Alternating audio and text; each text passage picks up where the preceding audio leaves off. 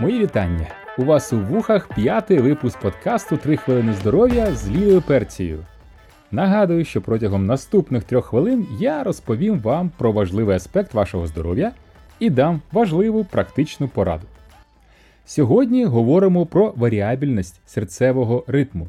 ВСР це фізіологічне явище зміни часового інтервалу між серцебиттям. Ваше серце вважає за краще не битися рівномірно, як годинник. Між ударами проходить різна кількість мілісекунд. Якщо різниця в часі між ударами велика, це здорово. Якщо серце скорочується через рівні проміжки часу, це погано.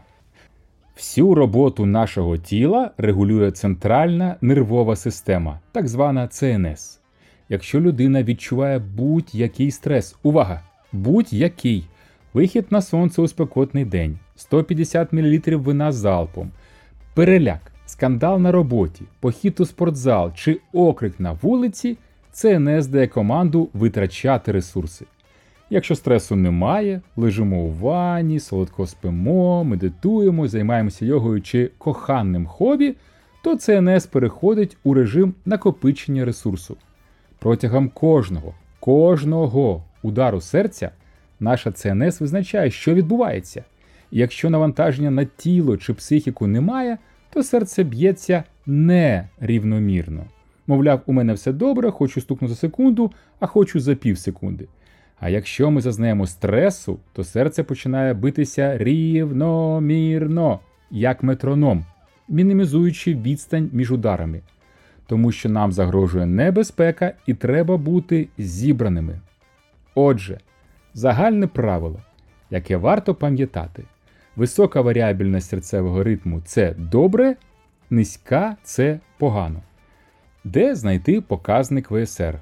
Зараз його міряють всі цифрові годинники. Наприклад, Apple Watch це роблять самостійно або під час того, як ви користуєтесь програмою усвідомленість, режим дихання.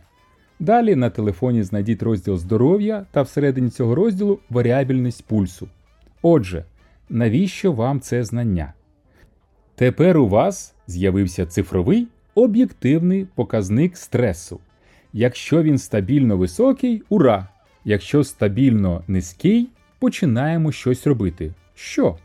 По-перше, займатися своїм стресом, він точно є. По-друге, прямо зараз ви можете допомогти собі помірним спортивним навантаженням, медитацією або диханням 5 на 5. Все це допомагає знизити стрес. Посилання на методи дихання ви знайдете в описі подкасту. Це все на сьогодні. Не забудьте завтра знайти годину на 3 хвилини здоров'я з Лілію Перцією. До зустрічі!